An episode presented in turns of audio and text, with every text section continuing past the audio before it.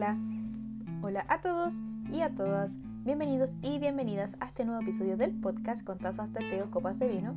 Yo soy Milana y esta vez les traigo la segunda entrevista lectora. En esta ocasión, nuestra invitada es Camila Urizar, creadora del podcast Cuentos para escuchar en cuarentena. Y el tema a discutir en este capítulo es el fomento lector. Hablamos sobre las hermanas Bronte, las lecturas obligatorias en los colegios, nuestra gran Hablamos sobre las hermanas Bronte, las lecturas obligatorias en los colegios, nuestra gran capacidad actoral y el rol que tienen las películas en el fomento lector. Recuerden que este podcast está disponible en Spotify, Google Podcast, Breaker y un par de plataformas más que les voy a dejar en la descripción de este episodio.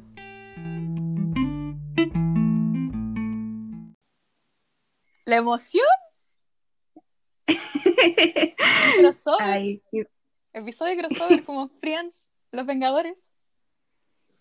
Sí, es como hay el de Buena suerte Charlie con no con los, hechiceros de Waverly Place y Saki Cody. Sí, parece que eso. ¡Ay, qué buen episodio! como, los, los Rugrats con los Thornberries. la película esa Vacaciones Salvajes. sí que es y la de un buen eh, Jimmy Neutron con los padrinos mágicos. Uy, ese episodio, cuando estaba la versión adulta de Timmy, era como Jonas con el extranjero. Tratando de evitar que Timmy hablara de los padres. Todo muy extraño, pero ya, a la gente que va a estar escuchando esto le damos la bienvenida a este podcast. Eh, está Camila, que le voy a pedir que se presente, por favor, con los siguientes datos, tu nombre, edad, signo zodiacal, a qué te dedicas en la vida y quiero que me digas cuál es tu té o tu vino favorito.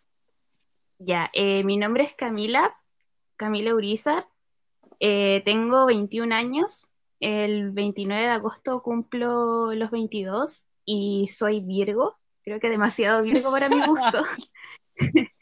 y bueno, mi té favorito es el té verde y mi vino favorito es el, el Cabernet Sauvignon. Aunque en realidad cuando uno está con los amigos toma cualquier cosa. yo creo que por eso nos llevamos tan bien, porque tú, eres, porque tú eres Virgo y yo soy Capricornio. Sí, yo creo que es eso. en realidad es difícil, eh, ¿cómo se dice? Súper difícil a veces llevarse bien entre gente que parece distinta, pero en realidad no lo es. Sí. O sea, por ejemplo, a mí me pasa con mis, con mis amigos. ¿Mm? Que en realidad somos súper distintos entre sí, pero creo que eso es lo que hace interesante la, la magia. Que nos ven juntos, claro, juntos y no creen que somos amigos. Te cuento lo que va a acontecer hoy, para que la gente también sepa. Eh, esta va a ser la segunda entrevista al lector, que creo que le voy a cambiar el nombre a entrevista lectora. Voy a ver después cómo queda mejor. Entonces lo que va a acontecer es que voy a repetir las mismas preguntas que hice con Lucas, solamente que esta vez vas a responder tú y luego vamos a hablar eh, del tema por el que estás aquí, que es el fomento lector. Ya. Ya. ¿Estás preparada? Sí, yo creo. Ya, como ya es mi primera entrevista. la emoción, sí. Como dijo mi amiga Isabela, uno tiene que creerse el cuento como artista y persona que es. Claro. Sí, vos. Ya. Claramente lo primero, ¿cuál es tu casa de Hogwarts? Ravenclaw. Me encanta. Sin lugar a dudas, sí. Ni un segundo de duda. Sí. Ni de explicación. Claro, no, y de hecho, no, de hecho, eso yo lo supe porque cuando era chica, tenía, no sé, como 12 años, creo, empecé a ir a Hockey La Serena, que era un club de fans de Harry Potter acá en. Serena, y nos juntábamos puros niños, entonces cada una tenía su casa y tuve que pasar por la ceremonia de selección y... Me encanta. oh, wow. Oye, qué lindo desapareció porque igual la gente que estaba ahí ya era demasiado grande. Pero los guardo con mucho cariño, de hecho todavía sigo hablando con ellos. Yo era como el bebé porque todos tenían, no sé, 18, 20, yo tenía 12. Oye, sí que fuerte, eso es que siento que ahora conversando un poco encuentro puntos en común que es como, a mí también me pasaba eso, que yo era como la más chica de mi grupo de amigos en su momento. Sí, no, sí, a mí me pasaba mucho eso. Sí, de hecho, cuando estaba en el, en el colegio, por un, porque yo estaba en coro, tenía amigas igual, pues yo estaba en quinto básico y mis amigas estaban en octavo. Se daba oh. siempre eso. Sí, yo después sufría porque mis amigas estaban como un año más grandes y en mi colegio de Santiago nos separaban de lado, po. Y yo así como, no las voy a poder ver, están en el otro patio. ¿Con quién voy a conversar ahora? Sí, no, o sea, a mí, por ejemplo, me costó mucho llegar a ese punto de tener amigos de mi edad. Y creo que difícil. fue ya, claro, fue grande, estaba como en séptimo, ba- sexto, sexto básico, séptimo básico, cuando recién tuve como amigos de mi edad. Pero, La vida de un Ravenclaw me- es complicado. Sí, no, aparte que igual lo reconozco, era un poco diosa. Es que es signo de tierra. Sí, yo creo que era eso. Ya. Segunda pregunta. Sin decir cuál es, define tu libro favorito en tres palabras. Mi libro favorito, qué difícil eso. Ay. Ay. Ya, eh, ya voy a hablar del libro que estoy leyendo ahora, que es mi nuevo libro favorito. Me encanta, sí. Em,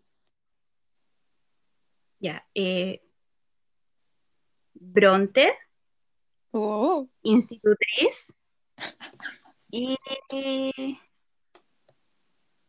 em, Amor. Pues solamente eso.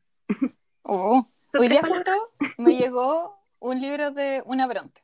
No te voy a decir cuál es, pero lo tengo ahí en el escritorio, de hecho. Lo estoy mirando. Sí, son demasiado buenas. Yo, mm, o sea, había escuchado mucho de ellas, pero mm, no fue hasta que, en realidad, porque que- quería que valiera el tema del envío, que me compré, me compré cumbres borrascosas por Copec. ¿Ya? Eh, yo quería, a ver, ¿cuál libro era el, era- era el que yo quería? Ah, quería una habitación propia, pero el envío era demasiado caro para comprar Oye, solamente sí. una habitación propia. Entonces me compré cumbres borrascosas y empecé a leerlo y fue como, "¡Ah! ¿por qué nunca lo hice antes? ¿Por qué nunca lo hice antes? Yo lo tengo mis pendientes para ahora el maratón invernal. Tengo una edición muy bonita de Austral. Es más chiquitita y es tapa blanda, pero el, el diseño de la portada me gustó mucho.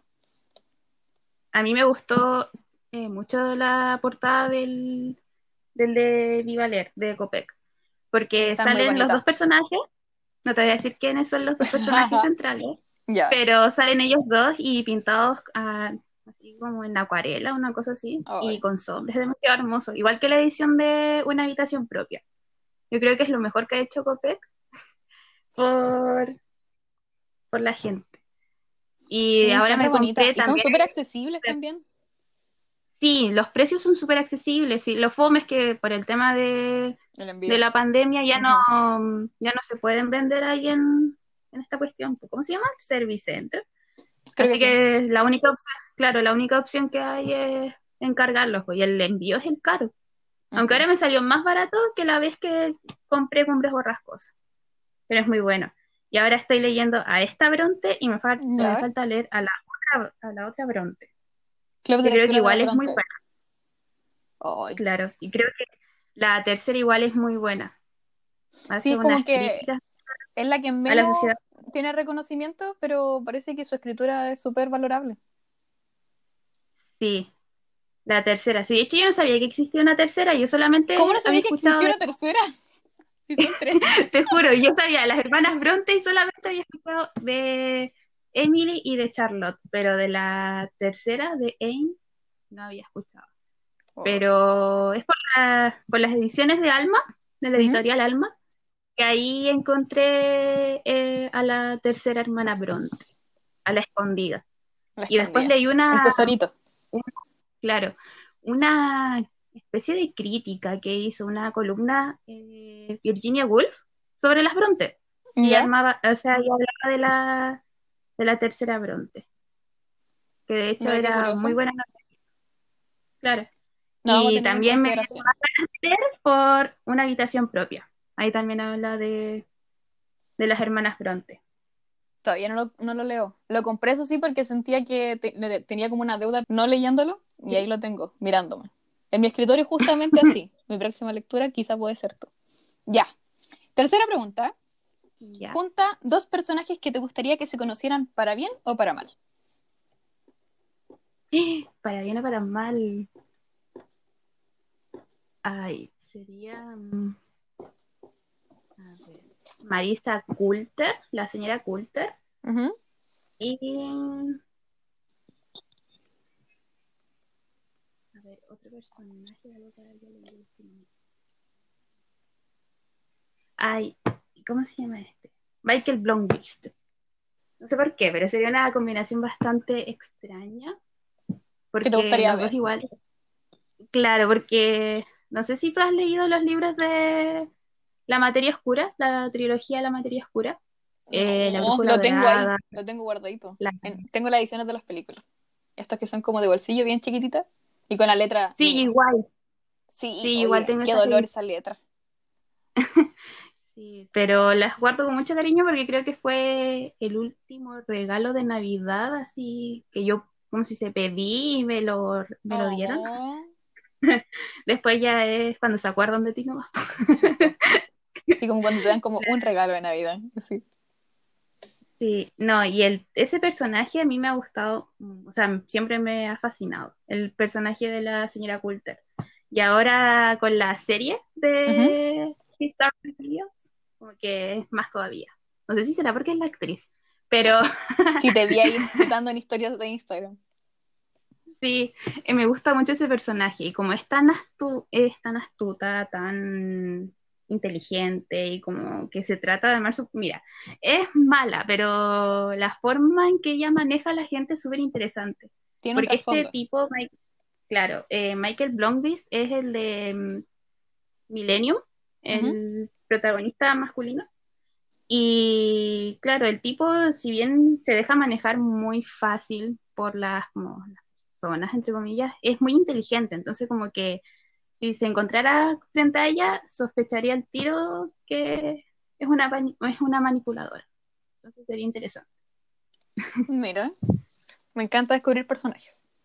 Cuarta pregunta. Ya. ¿Hay algún libro que tenga tu nombre? Sí, hay uno, se llama Camila. Mira, ¿cuál? ¿Quién lo escribió? Eh, ay, lo tengo por ahí, no, no me acuerdo muy bien, pero lo compré en la feria del libro de mi colegio. Porque dije, oh, sí. Claro, vi mi nombre y dije, ya lo quiero. Y me Es lo vendió un una, bestseller. una ex compañera del, del colegio que después se fue a España con su papá y su mamá Mira. su. Y claro, lo compré y me gustó mucho porque es como muy esos libros preadolescentes, Pero bien escrito, me gustó bastante. Un libro bien escrito. No, y el otro día descubrí que hay un libro que tiene mi apellido, Uh, pero y es chileno. No me acuerdo Mira. muy bien el autor, se llama Mercedes Uriza. Y yo como, wow, y lo encontré al azar, porque estaba haciendo esa típica, pues mi hermana me estaba diciendo, oye, pero búscate en, en Google. Y yo vine y me busqué, y claro, y ahí salía ese libro, y yo, ¿qué onda que tiene que ver ese libro conmigo? Y lo leí y me gustó mucho la, la trama, es como típica mm, telenovela mexicana. Entonces dije, Mira. oh, me gustó. para mí. Sí, Algo claro, que que se trata de, claro, se trata de un tipo, un, no sé, un estudiante, algo así, que llega como de ayudante o un tipo como que hace prácticas en- a un colegio y Mercedes Urizar es la directora de ese colegio. Y el tema es que el tipo como que empieza a sentir admir- admiración y después como que le gusta y la cosa es que la señora estaba casada, Mm, Ya. pero como son las pasiones, Igual.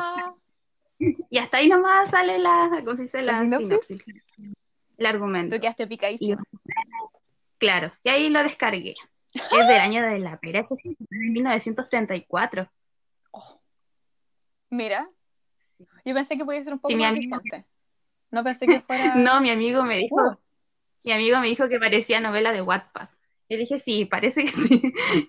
eran los antecedentes. Pero, claro, y me pareció muy interesante y ahí lo descargué. En algún momento, si es que tengo tiempo, quizás lo lea. Me gusta él, si tengo tiempo. En algún momento será. Ya. Pregunta 5. ¿De quién siempre sigues las recomendaciones? ¿De quién siempre sigo las recomendaciones? Em, de mi amigo, se llama Rubén. Y él lee mucho, o sea, yo el libro que le pregunto, él ya lo leyó. Entonces cuando le digo, uy, me recomiendas un libro para esto, y Oh. dice, mira, está, está acá, me pasa una lista completa. Y yo como, "Ah, ya. Muchas Eh, gracias. a ver, ¿de quién, ¿de quién más sigo recomendaciones? De la Sharon, que también es una amiga, y ella también lee mucho. Y me gustan mucho sus recomendaciones cuando las sube en Facebook.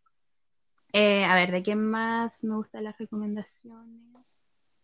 Em, de páginas de internet de Facebook, a veces de tipo así como círculos de lectores, cosas así, que suben y yo como las veo y digo, oh, me tinca la trama. Y después busco si es que está barato el libro. Porque Sí, ya con todo esto hay que ir clases buscando los precios. Claro, y yo ya no quiero, como se dice, dañar más mi vista todavía, con todos los PDF que uno tiene que leer para la U. Qué terrible. Sí. No, y la, em, la última recomendación que leí, o sea, que seguí, fue en una novela de Wattpad. Wattpad siempre siendo útil. Claro, pero era, mm, ya, era una novela y el personaje en cuestión leía mucho a una autora. Y Ya, yo pensé que esa autora "Mm, era, era ficción, o sea, que no existía, que la inventó la persona para la novela. Y no, po, busqué y sí existía. Y tenía muy buenas recomendaciones esa, esa autora. Se llama Sarah Waters. Y compré un libro que se llama Afinidad. Pero ha tenido Mira. adaptaciones, ha tenido hartas adaptaciones al cine. Una película surcoreana, creo, que se llama La Criada, algo así. Que No está basada en una. Se llama Falsa Identidad. Y hay otra adaptación donde sale la actriz que últimamente me está volviendo loca, que es la que interpreta a la Gulte, que se llama em, la película Little Stranger y el libro traducido al español es El Ocupante. Ese es como el otro que me tinca porque mezcla, mm, ¿cómo se dice? Época victoriana, pero con fantasmas y toda esa cosa. Me encanta. Mira todas las recomendaciones que salieron de una sola persona, de una historia de Wattpad. Claro, y yo pensé que era falso y no, sí existía. Y me gustó la trama porque la autora explora mucho el, ¿cómo se dice? Eh, la escritura LGBT Ya, más. ¿sí? Claro, y eh, explora mucho eso mezclándolo con esto de la escritura sobrenatural y todo eso. Y lo encontré interesante. Es una mezcla curiosa. Sí, curiosa. Y me sorprende que no sabía que existía. Y fue como, oh, Wattpad, gracias. Me encanta Wattpad. Qué buen lugar. Ya. Pregunta 6. Un libro que te da vergüenza decir que no has leído. Ay, 100 años Aquí no estamos para juzgar. ¿No lo has leído? Y yo, me gusta el comentario, no estamos para juzgar, pero perdón por mi impacto. No te estoy juzgando, solamente estoy impactada. No, nunca lo he leído porque Oh, wow. por, es- por esas cosas de la vida, yo no estuve en el electivo humanista en mi colegio, Qué oh, Que ¿de verdad? de verdad, que era en el lugar donde eh, se leía Cien años de soledad. Sí, de hecho ayudé a una amiga a hacer un trabajo al respecto, pero aportando leído. como, claro, sin haberlo leído. Pero mm, no, yo, yo no estaba en el electivo humanista, o estaba en el electivo matemático. Tenía introducción al cálculo y mecánica. Y lo- Así que- sí. Mi No, sí, de verdad. está poniendo unas caras muy chistosas. No, sí, de verdad, yo no estaba en ese electivo, que era donde se leía el texto. Y el tema es que yo estaba como muy metida en el tema matemática, física, eh, la teoría de la relatividad y todas esas cosas raras que como que el tiempo para leer no me daba mucho. Pero es un pendiente, es un pendiente. Yo siempre digo, no puedo llegar a clases sin haber leído ese libro. Sí, pues, pues, ¿con, con qué cara después lo enseñas, cachai? Sí, niño, vamos a hablar Sí, de, la, sí. de la mejor obra escrita en Latinoamérica. Claro. Después, oh, qué vergüenza. Sí, Solamente Pero- de, de hecho, de, Gabriel García Márquez he leído Crónica de una muerte anunciada. Y lo Tampoco- tuve que ¿El amor en releer los tiempos del cólera tampoco? tampoco. Sí, se podría decir que esa es como mi pequeña vergüenza. La cuota, la cuota latinoamericana. Claro. Sí.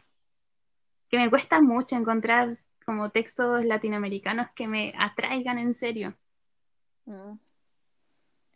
¿Sabes qué? Pero siento que igual hay un grupo grande de gente que no ha leído Cien años de soledad. Por lo menos gente que conozco, como que hemos comentado mucho y yo, oh, Cien años de soledad. Y me dijeron, pero ¿por qué? Yo, y yo explico por qué me gusta tanto. Y me dicen, pero es que yo no lo he leído. Y yo, ¿cómo que no? Así, libro básico. Así como de lo- en el librero, así, hay Cien años de soledad. De hecho, está justo arriba de mi librero. Ahí lo veo.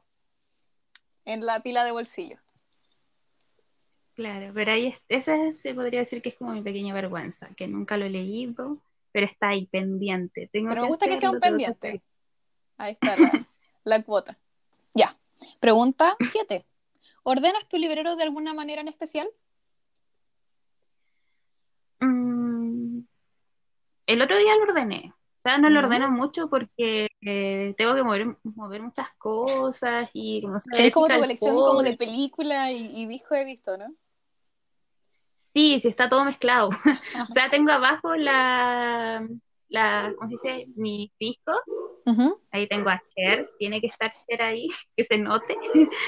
Y al lado tengo las películas, debajo de mi, de mi, de mi tele, pero en- como en el librero en sí, que de hecho era, la de- era el mueble de la despensa de mi otra casa. Y mi mamá Mira. me lo pasó porque le daba, Ajá. le daba vergüenza que tuviera todos mis libros desordenados, pero era porque no tenía dónde guardarlos.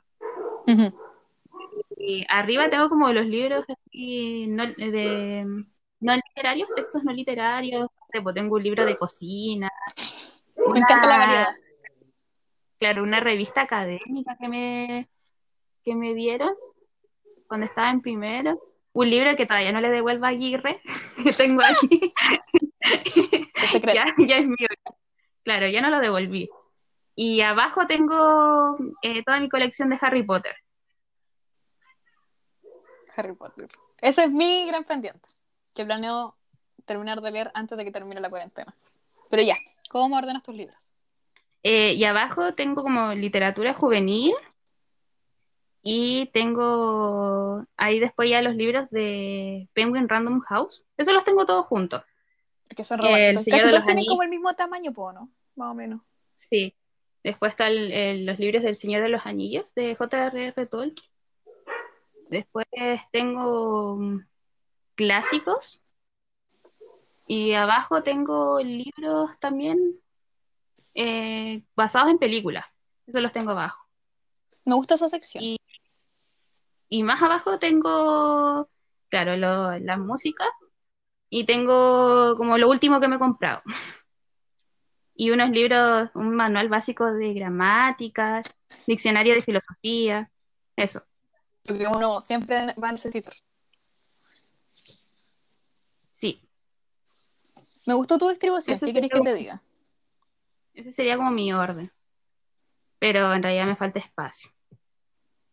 Yo me compré este mueble medio extraño como para poder poner todos los libros que me faltaban y aún así necesité una caja de 16 litros como para poner los libros que uno no quería ver y segundo que no cabían, así como ya no había espacio para esos libros. Es que hay No, demasiado. a mí espacio ya no tengo. Sí, de hecho ya me prohibieron Oh. eh, comprar más libros. Sí, Siempre por el tema del espacio, espacio. que ya no no tengo- de verdad no tengo dónde meterlo. Oh. Una caja siempre una buena opción. ¿Qué querés que te diga? Sí. Y otra pieza era más grande, pues esta es más chica, entonces yo creo que igual por eso puede ser. Era una estrategia. Era una estrategia para tener menos libros. Sí. Ya. Ya sé que no leíste 100 años de soledad, pero la próxima pregunta es, ¿cuál es tu clásico latinoamericano favorito? Eh, latinoamericano favorito. Mm, mm, mm.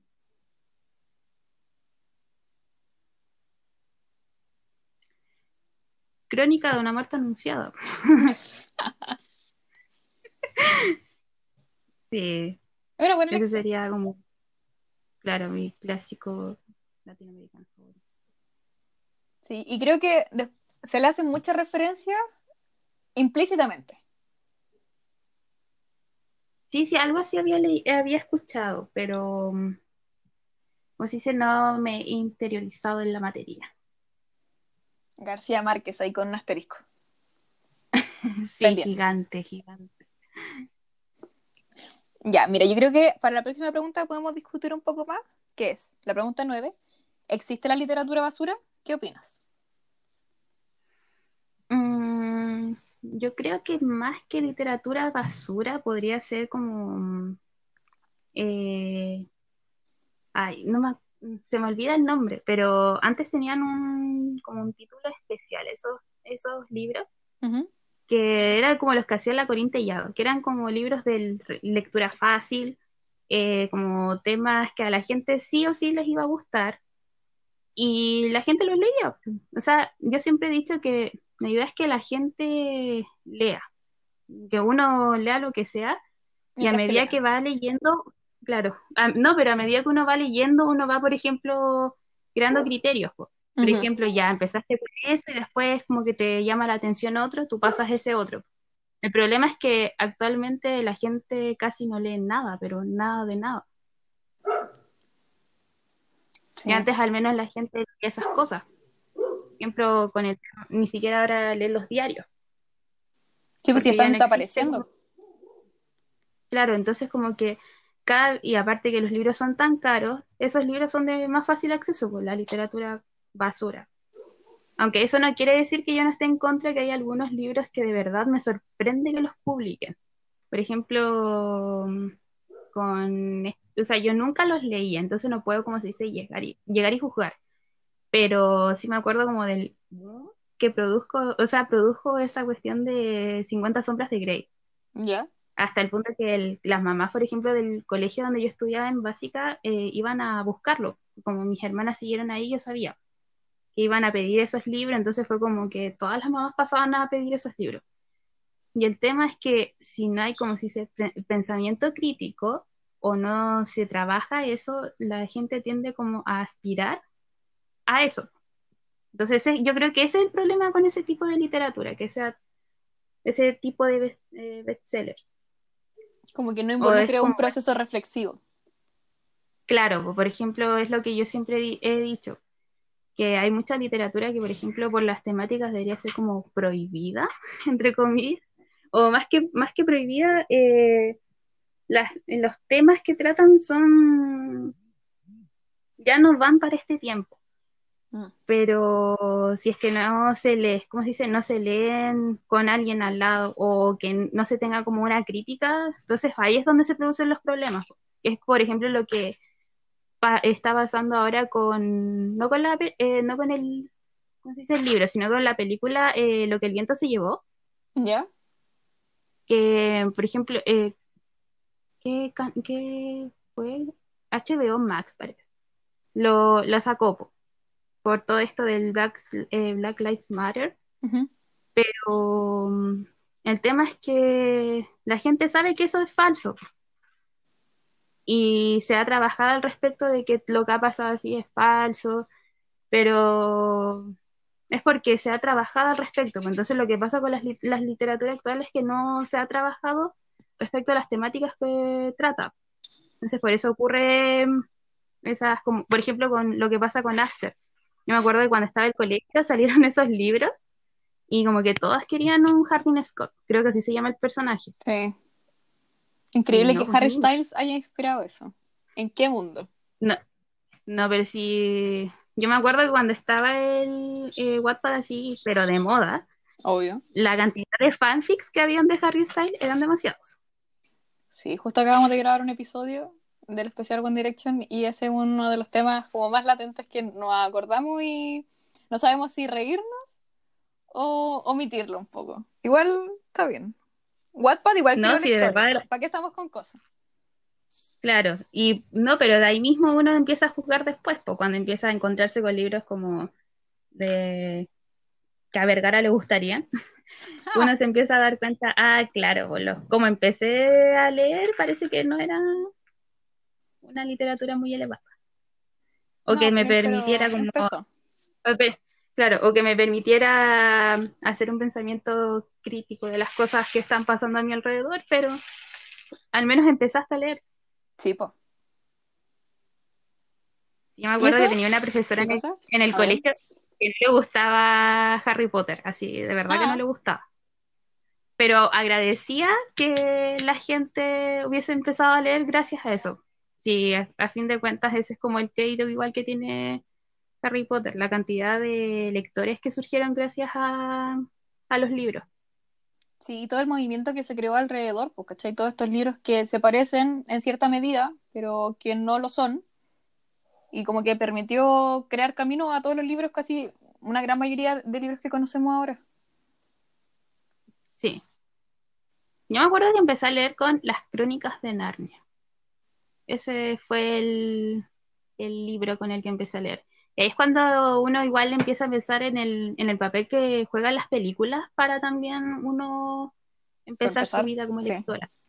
Claro, porque justo en ese tiempo salió El León, la Bruja y el Ropero ¿Ya? en el cine. Y El Mercurio fue, o la tercera, no me acuerdo, pero uno de esos dos periódicos. Sacó la colección de las crónicas de Narnia, los siete libros. Y me acuerdo que yo fui al negocio y como lo vi yo, oh papá, quiero, quiero leer eso. Y mi papá empezó a comprar los libros. Y ahí empecé a leer. Yo estaba en segundo básico, una cosa así. Y después de eso pasé a Harry Potter y después ya a buscar otro, otros libros. Y no paró más. Sí, ahí no para más. De hecho, empezó todo con la tortilla corredora. Ya, mira, lo que estabas hablando tiene mucha relación con la última pregunta, que es, dentro de todo tu historial lector, ¿cuáles son los tres libros que más te han marcado o que tú sientes que más han definido tu personalidad? Mm. Em, ya, Harry Potter y la piedra filosofal. Yo creo que ese fue el primero, el, el gran puntapié. Eh, después, después, después. El Padrino, Mira, ese fue el, el segundo libro. Y el tercero. Qué difícil. inicialmente eran cinco libros, pero como que pasé con, con mi línea editorial y dijeron, ponelo en tres. Y yo, bueno, Ya, y el tercero. Ajá. Eh, lo- los hombres que no amaban a las mujeres. Yo creo que ese sería el tercero. ese lo tengo pendiente también. Lo tengo ahí, en una, una edición de bolsillo muy bonita. Sí, yo creo que ese sería el tercer libro. Es una elección eso. muy variada. Sí. Muy buena elección igual, estoy pensando. Me gustaron. Sí, ya. Eso sí, tengo que agregar una pequeña pregunta, que es la que da paso a la conversación que va a venir ahora, que es, y finalmente, ¿por qué estás aquí para hablar sobre el fomento lector? Ay, ah, qué vergüenza. Eh, bueno, yo desde fines de mayo, creo, empecé también un podcast, pero es distinto a este porque no hay, ¿cómo se dice?, diálogo, sino que soy yo leyendo cuentos clásicos, eh, cuentos de, de terror, suspenso y todo eso. Y mm, eso sería como, ¿por qué estoy aquí? Ah, ¿por qué soy la celebridad invitada hoy día? Ah, Muy bien, sí, pues bien ahí. Con toda la personalidad. sí, sería eso. Y bueno, empecé a fines de mayo.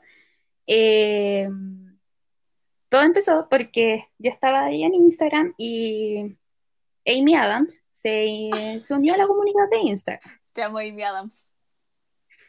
Claro, y se unió por una iniciativa del programa Save the Children, que se llama Save with Stories, donde famosos iban a estar leyendo cuentos. Por ejemplo, esa empezó Amy Adams, por eso se se unió a Instagram, Jennifer Garner, y después empezaron a aparecer todos los famosos. Y el tema es que yo encontré como súper interesante esa iniciativa. Eh, claro que ellos, como se dice, eh, mueven capital y todo eso para el programa, pero yo lo encontré súper interesante porque decían que había muchos niños que se quedaban en casa, que no tenían como muchos panoramas y como para que no estuvieran tan pegados como a la, a la televisión y todo eso, eh, escuchar cuentos. Y yo dije, oh, sería súper interesante hacer algo parecido. Y justo yo había comprado el- una, una edición de bolsillo de los cuentos de los hermanos Grimm y de narraciones extraordinarias de Poe. Y yo dije, podría empezar con esto. Y leí, me acuerdo, el primer cuento es en El Rey Sapo o Enrique el Férreo. Y el tema es que ahí yo me guié por mi gurú de esta actividad de cuentacuentos, que es Kate Winslet, quien no solamente como que lee el cuento, sino que hace voces. De verdad se mete en los personajes, pues no sé, Obvio, ¿qué es lo que hay leyó el, leyó el gato, el gato en el sombrero, no sé cómo se llama, del Dr. Seuss, y yo como, oh, quiero hacer algo parecido a eso. Y claro, hice la voz del sapo, la voz de la princesa, del rey y todo eso. Y ya lo subí con mucha vergüenza. Y le fue bien. Y después Oye, sí, ya empecé a subir. La recepción ha Sí, sido sumamente positiva. Sí, a mí me sorprendió bastante porque yo dije, ya, igual son cuentos de cabros chicos, entre comillas, pero es gente adulta la que los escucha y que igual la, la han mostrado a sus hermanos, a sus primos, no sé, a sus sobrinos, pero es gente adulta la que los escucha y como que les gusta, yo como, oh. Sí, fue, fue bastante buena la recepción. Y por eso lo sigo haciendo, o sea, eh, ahora con menos tiempo, por ejemplo, antes trataba de subir un cuento cada tres días, ahora hago un, eh, subo uno semanal, porque igual es pega, pues sobre todo cuando uno vive en una casa con gente, la gente hace Horrible. ruido Demasiado. y uno quiere, Y eso que las Claro. paredes son así como, pero cartón piedra. Claro, y la gente hace ruido y no sé, pues, por ejemplo, mi mamá cuando recién me empezó a escuchar, cuando yo estaba grabando cuentos, me decía, ¿qué te pasó? Ya te volviste loca. Porque está- donde estaba haciendo haciendo voces, y yo como, no. Y yo, no, estoy grabando un cuento. Aunque después cuando ya vio, por ejemplo, cuando yo, eh, porque uno se tiene que autopublicitar. Obvio. y, subí- y subí en Facebook las historias de los cuentos que estaba escribiendo y los links y todo eso, ahí me compartí, dije, me está apoyando. Oh. Sí, y bueno, eso siempre ha sido como el bichito que siempre me ha como picado el tema como de la actuación, Pensé que a decir la pero fama. no, no la pago, porque uno ya es famosa. No, sino que mm, es el, el tema ese, como del el storytelling.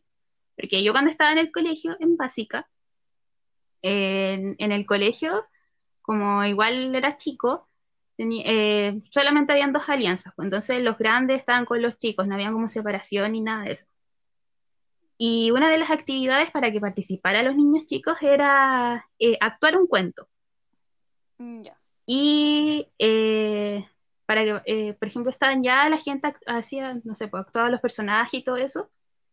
Y nosotros llamaban a los que leían mejor en primero y en segundo básico. Y teníamos que interpretar personajes, pues. Y a mí me, acuerdo que me tocó interpretar a la tortilla corredora. Siempre me voy a acordar de eso. Claro, entonces tenía que hacer la voz de la tortilla corredora. Y después ya nos fue bien. El otro año fue Alicia en el País de las Maravillas. Y ahí fue Alicia. Y siempre fue ¡Uy, como la voz de- protagónico! claro, la voz detrás de los personajes. Era porque leía de corrido. Pero, pero ahora vieja fue como, uy, pero si ya lo hice, ¿por qué te da vergüenza si lo- ya lo hiciste? Y Ya no queda vergüenza en este cuerpo. no, pues ya no queda vergüenza. Yo creo que la perdí hace mucho tiempo, entonces empecé a subir. Nada puede ser tan terrible. La humillación pública es el mejor contenido. ¿Por qué estamos con cosas? Sí, pero ha sido su- ha, ha sido súper bueno. Pues, por ejemplo, hace poco una compañera de, de la U me mandó un video de su hija escuchando los cuentos.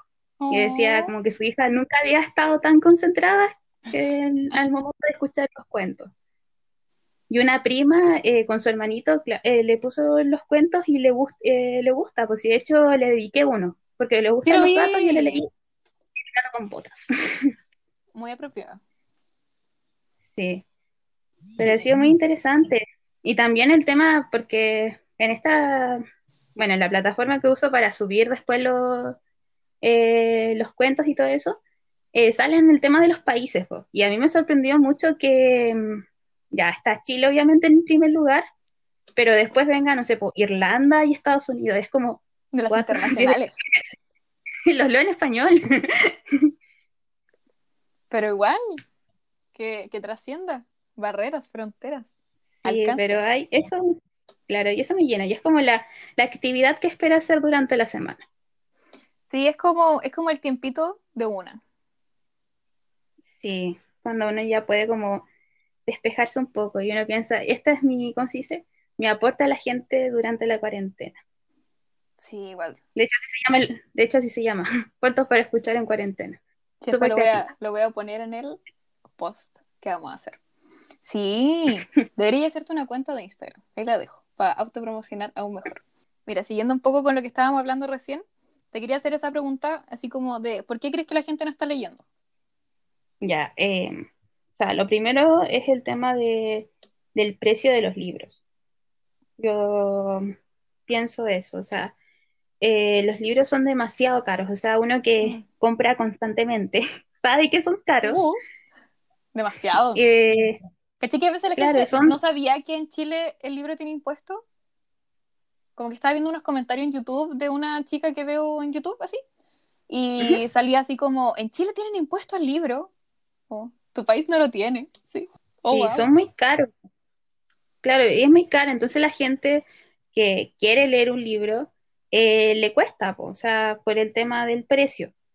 Y claro, está la alternativa de segunda mano, pero es difícil encontrar como un lugar que venda buenos libros de segunda mano.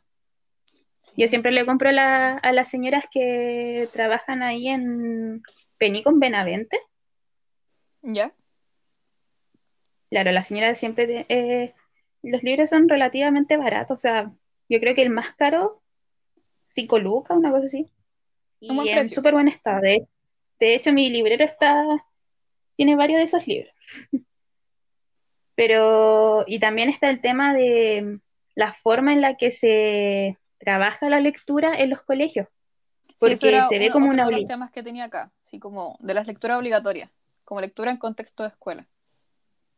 Claro, son la forma en la que se trabajan, los niños lo ven como una imposición, más que algo Recreación. que lo, claro, que recreación, pues, o sea, por ejemplo, yo lo veo en mi hermana, en mi hermana chica, a ella no le gusta mucho leer, a pesar que igual yo siempre he tratado como de insinuarlo, así, mira, acá está mi librero, Uno si siempre libro, sácalo, Regalando libros para Navidad. claro, sácalo, no sé, pero a ella no le gusta, y es por ese mismo tema, porque en el colegio le, le obligan, entonces está como el tema, la presión del tiempo para leer los libros, eh, las pruebas para leerlos, aparte que igual la forma en la que se trabaja el- eh, los libros, o sea, la evaluación de los libros igual es latera, o sea, uno igual lo vivió hace no tanto, ah, Uno eh, igual es joven. uno igual es joven. Y, por ejemplo, está el tema de la prueba escrita, que es con el tiempo, y los niños, por igual por la sobrecarga académica que ellos tienen, a veces privilegian otras cosas en vez de leerlo. Pues si a mí me ha pasado, por ejemplo, que hubo un libro que no sé, porque yo no leí en el colegio, y ahora que estaba vieja lo volví a leer y fue como, ay, ¿por qué no lo leí en ese momento? Y después empiezo a pensar, claro, pues fue porque tenía la prueba de termodinámica, porque tenía la prueba de esto, y no, fue, ahí uno se empieza a dar cuenta. Y aparte, igual, dice, las selecciones que se hacen a veces de los libros no son la- las ideales, a pesar de que, por ejemplo, ahora que estamos trabajando nosotros en la U, eh, las planificaciones, vemos las lecturas sugeridas y son bastante interesantes. Y uno se pregunta, pucha, ¿y por qué no me hicieron leer esto cuando estaba en el colegio? Una cosa así. Y es como, o no tuve la opción, o el profesor o la profesora no lo quiso. Como, ¿a quién tenemos que, en quién tenemos que poner el ojo? Claro, y están, están esas cosas.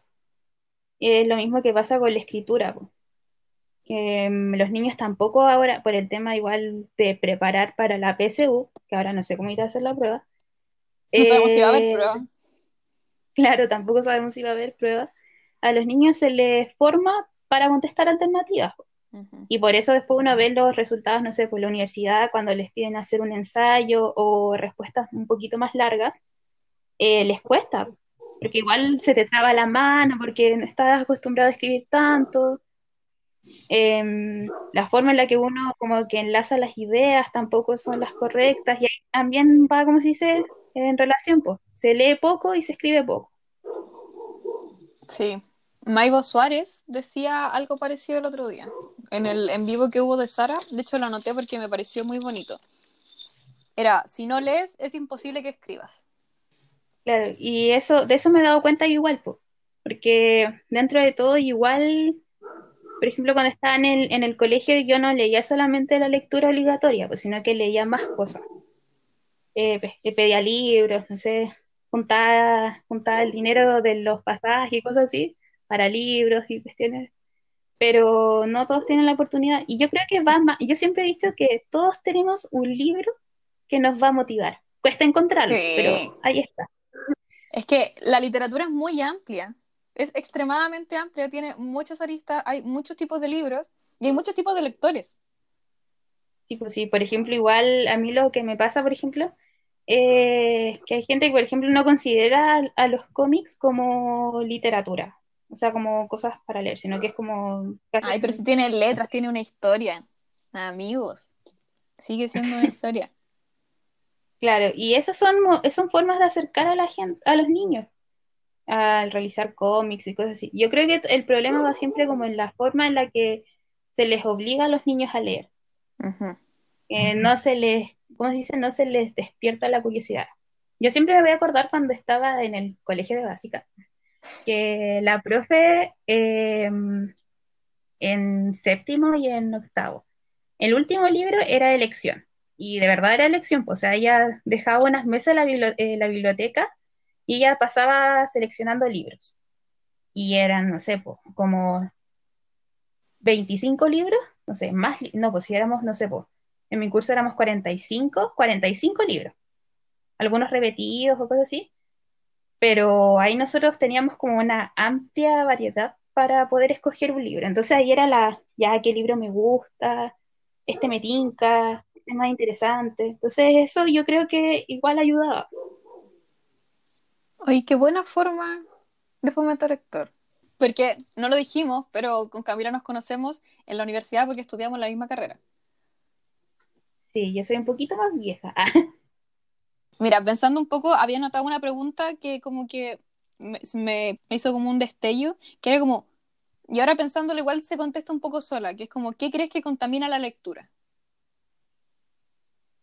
El- yo creo que lo he dicho mucho, pero es el, el tratamiento que se da a la lectura dentro de los colegios.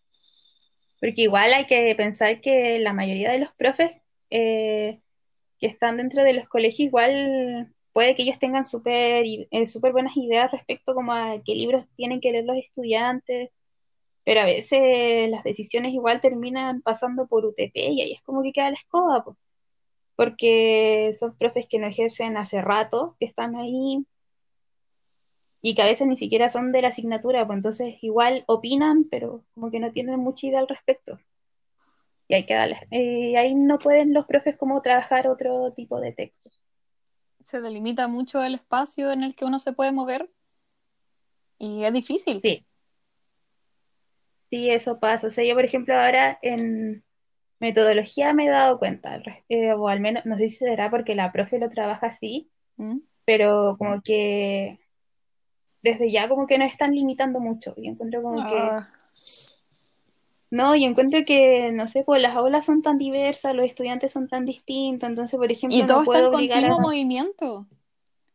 Sí, pues no puedo, no sé, obligar a un estudiante a que lea tal texto cuando quizá de la oferta por la, por la unidad, quizá este texto sea ideal. Ujú. Y eso es lo que, lo que pasa. Y aparte Qué yo creo que igual va como en la forma también en la que uno hace las evaluaciones. po. Porque yo me acuerdo cuando estaba en el colegio las evaluaciones eran como súper eh, como centradas en el conocimiento. O sea, Recordar. diga cuál, cuál es el personaje principal, cuál es el personaje Oh, sí. secundario.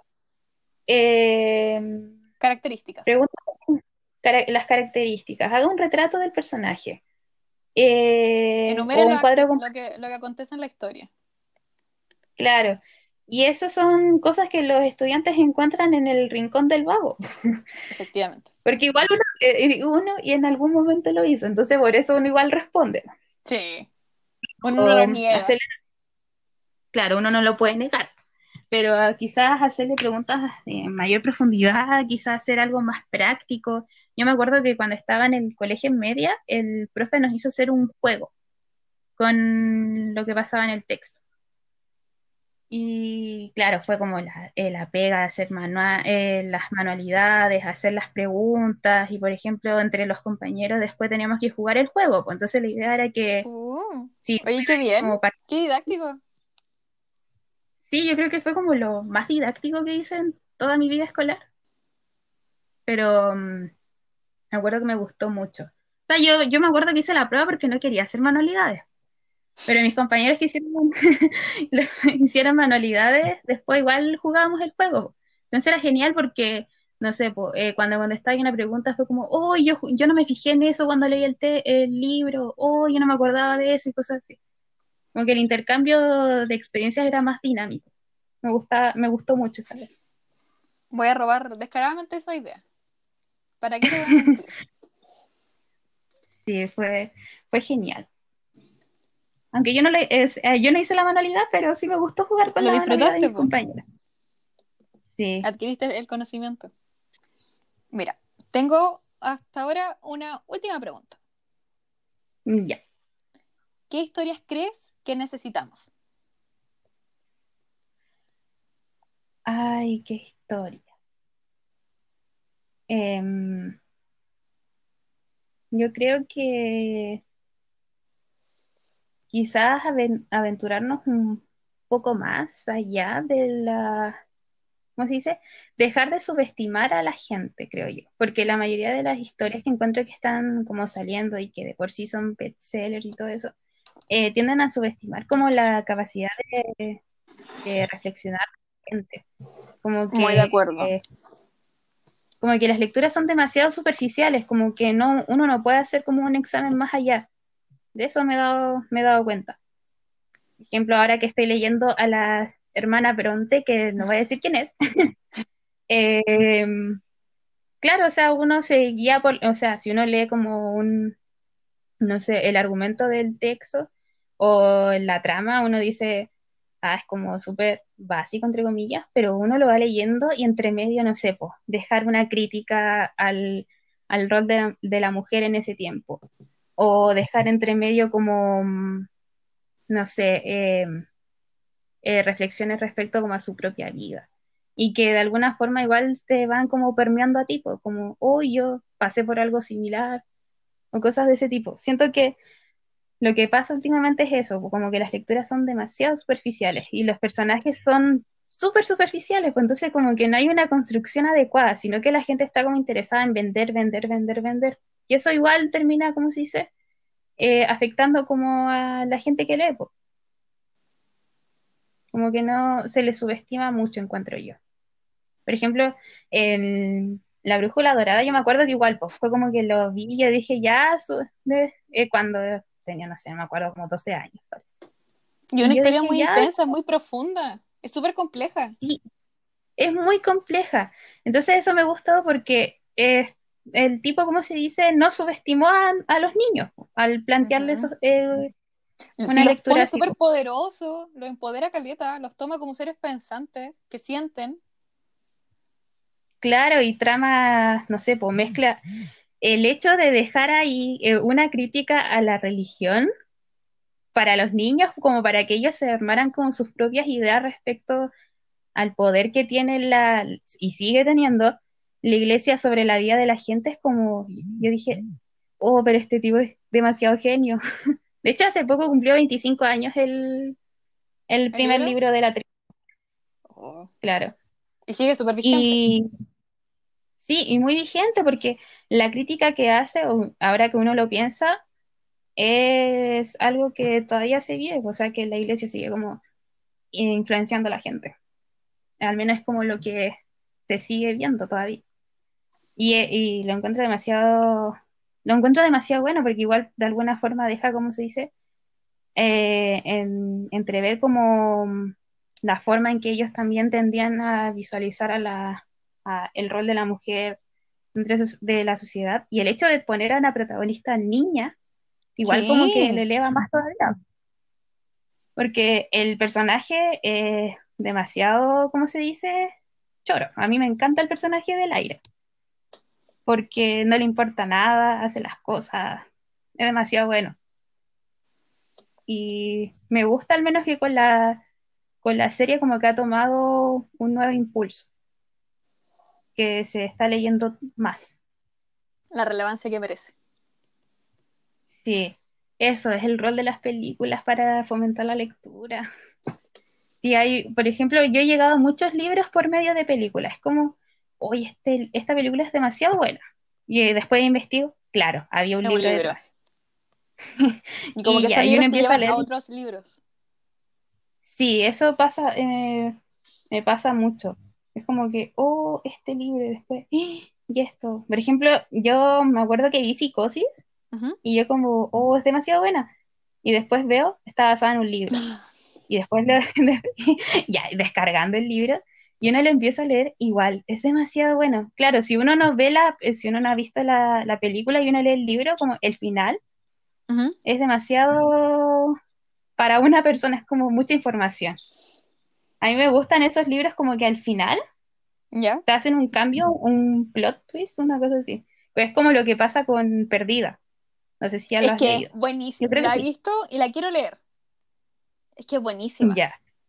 Es Claro, yo no vi la película.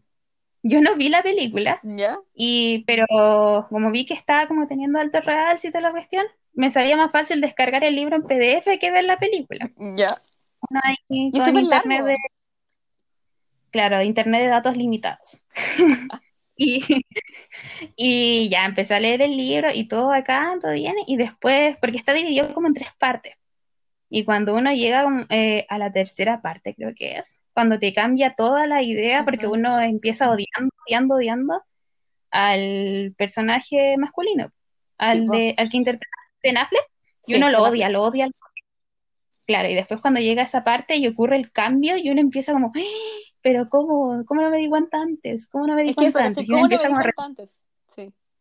Claro, y eso es demasiado bueno. Me gusta mucho esa, esa escritora, Gillian Flynn.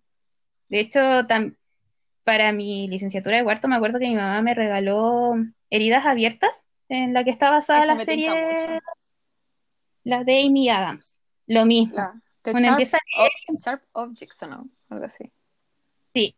Tiene muy buena música. De ahí también Ah, uno saca harta música. Claro, y uno empieza, uno empieza a, a leer el libro ya todo piola, y uno está como segura, ya, este personaje es el, ¿cómo se dice? El culpable. Es el culpable, el culpable, el culpable.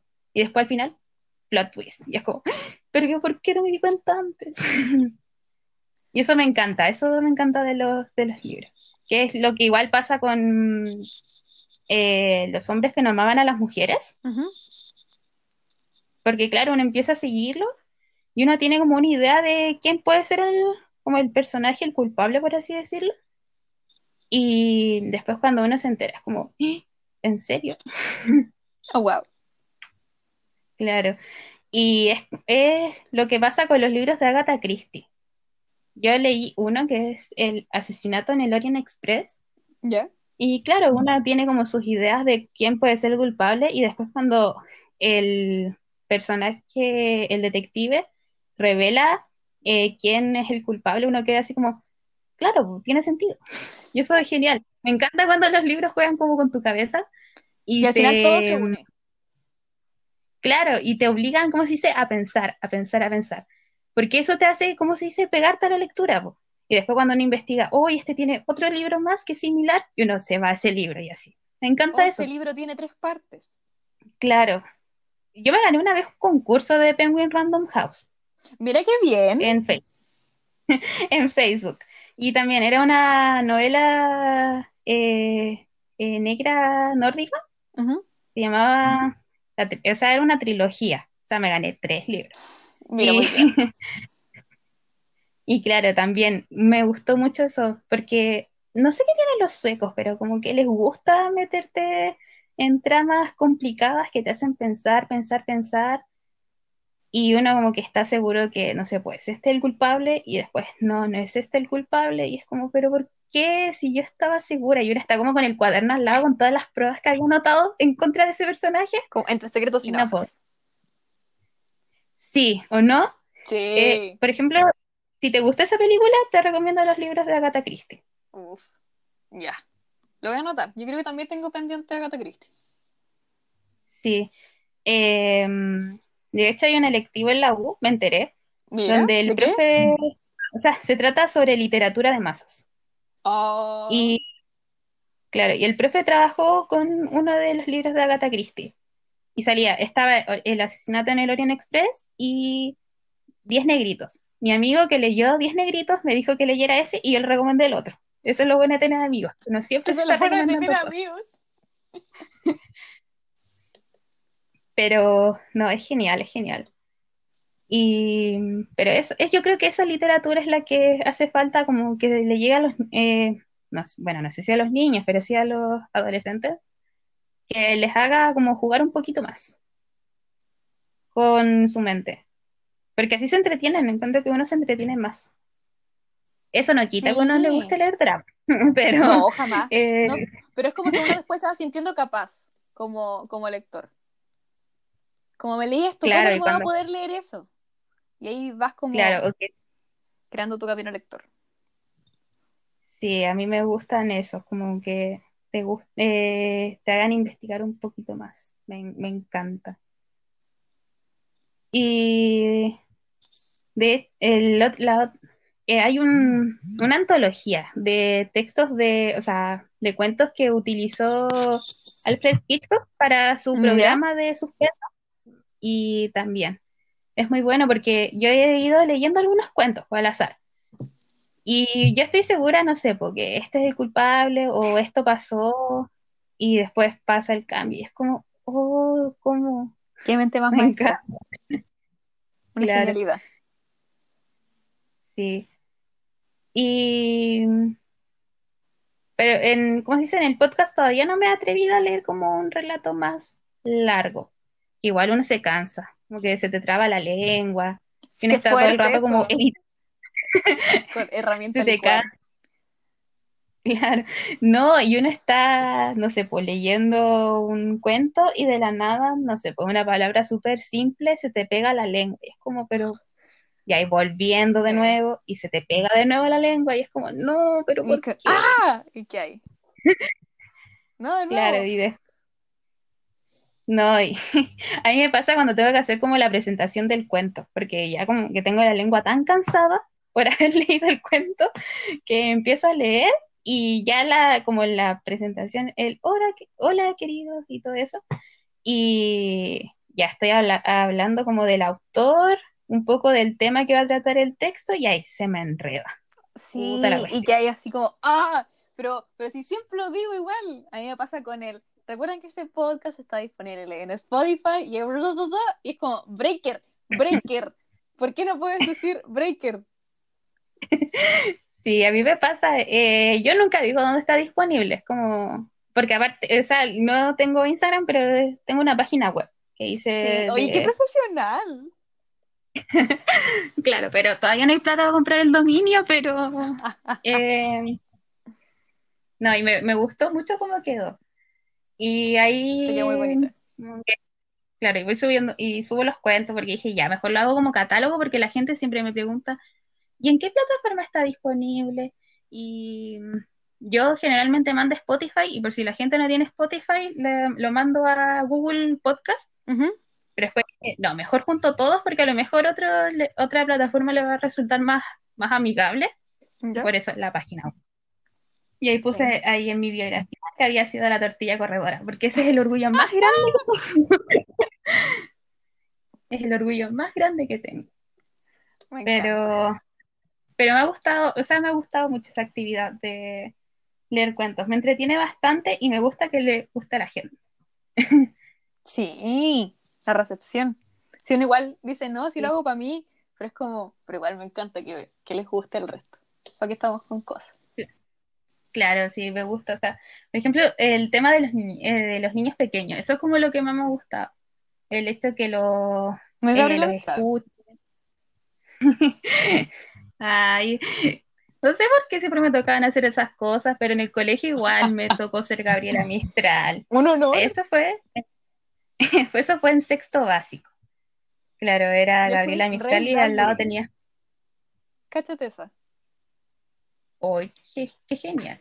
No, yo estaba en sexto y me acuerdo que me tocó ser Gabriela Mistral. Tuve que declamar un poema, no me acuerdo, pero tuve que salir vestida como ella. Obvio. Aparte que como era, era alta, era un poquito más alta que mis compañeros, pues entonces como que, ah, ya Es mi está, momento de brillar. Claro. Y eh, en ese colegio no sé qué problema tenían, pero siempre me hacían hacer el ridículo. Sí, también me tocó, me acuerdo porque el santo del colegio cumplía eh, 450 años. Uf. Ya, eh, organizaron una feria como internacional, por así decirlo, donde a cada curso le tocó un país.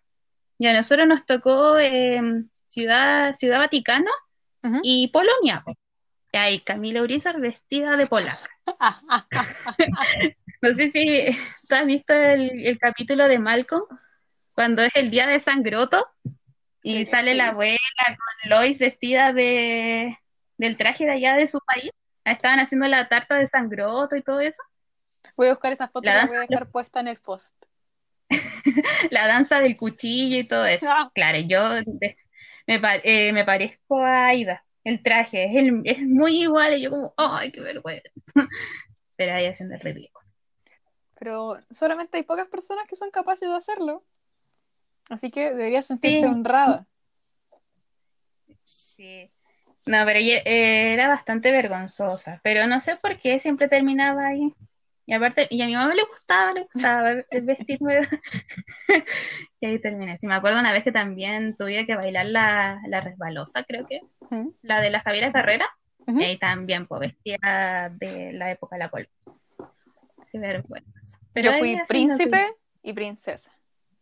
En la misma obra, pero en como en actuaciones diferentes, así como días distintos. Como que el príncipe lo Sí. estaba haciendo muy como el hoyo. Y yo así como, yo te voy a enseñar cómo se trata una mujer. Y a la profe le gustó tanto que me dijo, por favor. Y yo dije, encantada. Y ahí después yo, vestida de príncipe, uno muy guapo. Y después cuando ya la princesa no quiso más, dije, es mi momento. Y me vestí de princesa. No, y me acuerdo que también en el colegio, en ese, en el colegio monja, eh, estaban ah, eh, celebrando, parece que el tema del día del libro, algo así, y a cada curso le tocó un libro, que justo coincidió como con el libro de lectura obligatoria, y tenía que interpretar la, como un extract, un extracto o algo así. Y a mí me tocó ser la mamá de Bruno, del niño de pijama rayas. Oh, Sí, me tocó llorar, eh, ¿Llorar? como que lloraba. Por, eh, porque dos hasta el final. Oh. Sí, me tocó spoiler, pero para hacer toda la gente, sí. Arruinaron el libro. Perdón. No, pero me acuerdo que me tocó hacer eso. Y ahí era la mamá de Bruno. Oye, Y- qué, qué gran papeles. Has tenido muy buenos papeles a lo largo de tu historia electoral. Te felicito. Sí, sí, pero ha, ha sido breve. Es como que he tenido papeles, eh, han sido pocos papeles, pero bastante interesantes. Porque en, en el colegio estaba el taller de teatro, pero yo no estaba en el taller de teatro, estaba en el taller de coro. Siempre desafiando el destino. Sí, estaba en el taller de coro. Igual me gustó, sí fue chistoso porque yo llegué ahí no precisamente porque cantara afinado, sino porque, porque mi hermana eh, la habían invitado a coro, que tenía un- como un eh, voz contralto y son súper difíciles de encontrar. pues. Entonces, como mi mamá nos mandaba a todos juntas, porque igual las dos ten- tenemos súper poca diferencia de edad con la Ujú. hermana que viene después que yo. Y era más fácil de estar las dos juntas que tenerlas separadas. Obvio. Y al final terminé coro. Y estuve hasta el primer semestre de la U yendo a coro. creo que ha sido mi relación más larga. y la única. Y la- Oh. Pero ¿por qué no estamos tristes? Pero viste, No, pero- uno se humilla a sí misma para generar contenido. No, pero de verdad, ha sido como la, el- lo- la relación más larga. Eh, porque fue desde segundo básico hasta Oh, primer wow. semestre de la U. Fue bastante. Pero lo bueno es que no fue tóxica. Así que punto para Cora. Un punto para Cor. Ahí quedaste teatro. Sí, no, aparte que la profe que hacía teatro no, no nos llevábamos muy bien, entonces iba a ser como una Era relación complicada. Entonces, me- Sí. sí, era una señal. tantos años de compromiso para estar enojado. No, ahora me. Claro, no, ahora me, me conformo con hacer de storyteller.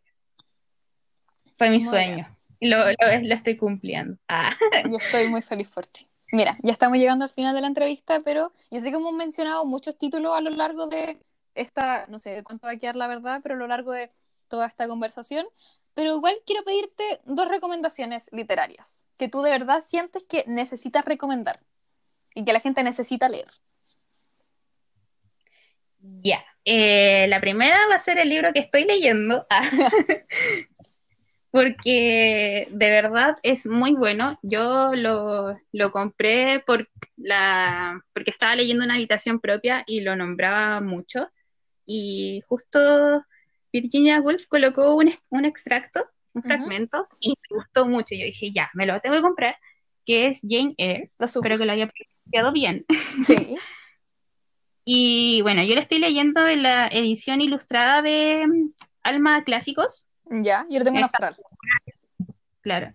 Eh, Es muy bonita, es tapadura y aparte de los dibujitos, pero me gusta. Y a ver, ahora que estoy viendo. Segunda recomendación sería El lector de. Bernard Link.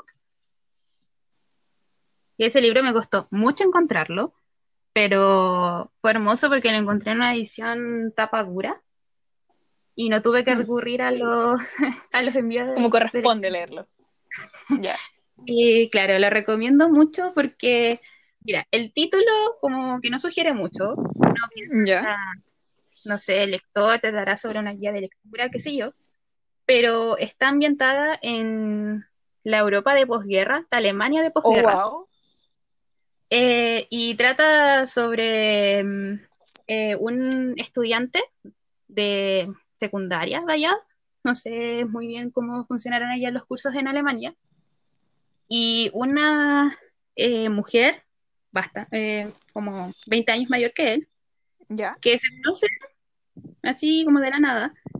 Y el tema es que explora la culpabilidad de los alemanes después de la, de la guerra.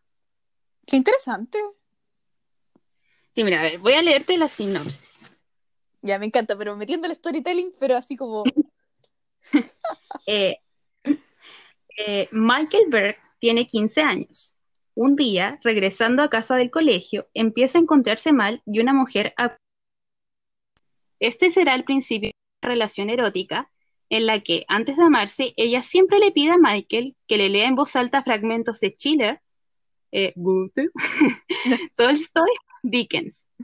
Siete años después, Michael, estudiante de Derecho, acude al juicio contra cinco mujeres acusadas de crímenes de guerra nazis. Una de las acusadas es Hannah. Hannah es la mujer. Una deslumbrante novela sobre el amor, el horror y la piedad. De verdad, es muy bueno. Me llamó mucho la atención. Yo lo leí, eh, estaba en como en cuarto medio o tercero medio, no me acuerdo. Parece que fue en tercero medio. Estaba como justo en la época que estaba como fascinada por Kate Winslet. Y ella, ella actuó en la película, en la adaptación, y de hecho se ganó el Oscar por interpretar a Hannah. Y lo recomiendo mucho porque eh, el libro es de esos que te hacen llorar. No sé si a, si a la gente le gusta llorar, este A la gente libro le de- encanta llorar. este libro es el indicado porque igual después uno empieza como a, mm, ¿cómo se dice? A hacerse preguntas. ¿Qué haría en la situación de Michael? Por ejemplo, uno traicionaría a la persona que ama con tal de, ¿cómo se dice?, de que ella se salve, a pesar de que ella no tiene intenciones de salvarse, eh, y la profundidad de que tienen los secretos, o sea, cómo los secretos terminan como afectando la vida de la gente. En la culpabilidad también, porque este personaje después termina, o sea, los dos terminan con culpa. Uno por un lado de mm, por los crímenes de guerra y todo eso, y el otro por por no, ¿cómo se dice? Por no haberla salvado. Y es demasiado brígido. Yo lo leí y de hecho no es muy largo, tendrá como a lo más 200 páginas. A ver. Mira. Claro, 202. Es cortito, encuentro yo, y es muy profundo, demasiado profundo encuentro yo. Si yo lo leí cuando estaba mm, justo, o sea, lo terminé de leer, fue cuando me estaban haciendo exámenes de sangre. ¡Oh! Y me dio mucha vergüenza. y, ¡uh! No, me dio mucha vergüenza porque, claro, terminé el libro y quería puro llorar y no podía llorar porque la gente, ¿cómo me iba a estar viendo llorar? Pero es que la sangre me duele mucho. Tenía ahí una excusa perfecta para llorar. No, ni tanto, es que aparte estaba mi papá, pues mi papá me hubiese dicho, Ah. ¿por qué estás llorando? Y, pero había un verdad, contexto más profundo. claro, hubiese sido, papá, es que terminé de leer esto, no creo que me hubiese pescado mucho. Ah, pero, y me gustaría hacer una tercera recomendación, Claro, sí, adelante. es eh, Atrapado sin salida, de Ken Kesey, Kesey. Bueno, se escribe K-E-S-E-Y. Y me gusta mucho porque explora el tema de la medicina en la época de los 60, 70, respecto a las clínicas psiquiátricas. Porque todos sabemos Mira. igual que eran súper inhumanas con las personas que estaban internadas. Y acá habla sobre el tema de, al final, ¿quién está loco? ¿La gente que guiaba esas clínicas psiquiátricas o la gente que estaba adentro, supuestamente ahí para curarse? Y me gusta mucho porque también, también hay una adaptación cinematográfica. Oye, pero Y aquí mezclando cine, de todo, storytelling, cuento. Y esta película ganó el Oscar, en mil- parece que fue en 1976, no me acuerdo muy bien el año. en 1976, creo, o 75, no me acuerdo muy bien. Y de hecho es una de esas pocas películas que han ganado los cinco Oscars, eh, los más importantes. Adaptación de guion, eh, actriz principal, actor principal, dirección y mejor película. Así que si alguien quiere ver esa película, la recomiendo. Sale Jack Nicholson. Qué fuerte. Y el libro también es muy bueno y en este caso el libro está contado desde la perspectiva de un personaje que durante la película uno lo ve como muy, eh, ¿cómo se dice? Eh, como que no tiene mucha injerencia en la narrativa, pero es En el libro es bueno. totalmente distinto. Claro, porque está contado desde su perspectiva, pues como el personaje que uno ve y no hace nada, pero en realidad está observando, entonces todo lo que observa está en el libro. Así que lo recomiendo. Estoy muy metida con tus recomendaciones, la verdad. Estoy muy feliz de, de haberte invitado, así que me queda darte las gracias por aceptar esta invitación. Me gustó mucho la conversación. Todas las recomendaciones, pero anotadísimas. Sí, no, la verdad yo estoy muy agradecida ah, por este espacio. De difusión Y- de mi podcast, Claro, para hacerle la publicidad a mi podcast. que Y merece. bueno, eh, y bueno, la, la verdad es que lo último como que me quedaría de mi, por mi parte sería invitar a la gente a, a leer, a leer, Por a leer, a leer. lean. Sobre todo ahora que igual hay gente que tiene, bueno, más tiempo que uno, que está eh, con todo este tema de la sobrecarga académica, pero mm, eh, que lean. Sí, a fin de, yo siempre he dicho, en alguna parte está ese libro que va a ser el que va como a detonar todo. El gusto por la lectura. Qué linda Cuesta encontrarlo, cerrar. pero ahí está. Sí, pero hay muchos libros, hay muchas bibliotecas, hay muchas formas de leer. Y todas son igual de válidas. Sí. Yo sé que ya diste el nombre de tu podcast, pero ¿quieres dar tus redes sociales? Y la página también de tu podcast, para que la gente pueda encontrar tus cuentos. Eh, bueno, eh, mi podcast, como ya dije, se llama Cuentos para escuchar en cuarentena.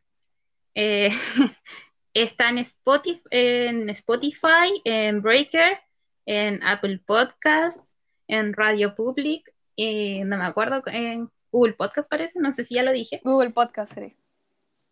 Y bueno, la página es un poco enredada, pero si ponen en Google eh, cuántos por escuchar en cuarentena va a aparecer. Porque todavía no tenemos plata para comprar el dominio. pero pronto. Bueno, pero pronto. Y bueno, eh, Instagram para el podcast todavía no, aunque ahora está acá la sugerencia que del bichito y a lo mejor puede surgir. Eh, bueno, está el, mi Instagram personal que es cami-rogers. No me pregunten por qué le puse Rogers. Lo importante es que así es. Claro. No diré que justo en esa época estaba de moda eh, Lord y no se me ocurría nada con que acompañar mi nombre en Instagram. y bueno, eh, esa sería la red social. Ahí está el link para ir al, podcast y bueno, yo siempre estoy, como se dice, feliz de que gente llegue a escucharlo y también de los comentarios, eh, las sugerencias y todo eso. A mí me, me, gusta leer y me gusta que a la gente le guste escuchar lo que leo. Me encanta. Es como un mega lengua pero se entendió clarito como la Claro. Sí, yo soy Mindragora en todas las redes sociales posibles.